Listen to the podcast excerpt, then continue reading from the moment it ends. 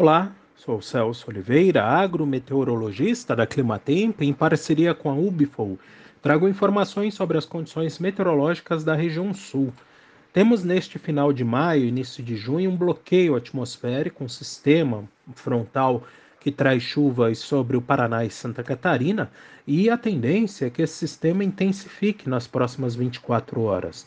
Uh, nesta nesta quarta-feira, dia 1 de junho, a previsão de chuvas fortes, desde Foz do Iguaçu até a região de Joinville, passando pelo sul do Paraná e norte de Santa Catarina, e alguns municípios devem receber até 60 milímetros em apenas 24 horas. Além disso, também no fim de semana teremos a formação de um ciclone extratropical.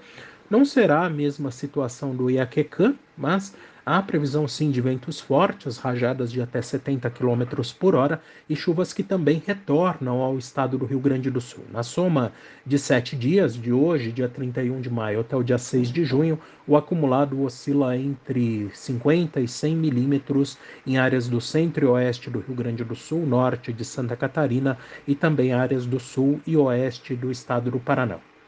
Além disso, a terça-feira amanheceu muito fria uh, no Rio Grande do Sul, com formação de geadas amplas, mesma situação observada na Serra de Santa Catarina, mas como há essa situação de bloqueio atmosférico, essa onda de frio ela não consegue avançar na direção do Paraná.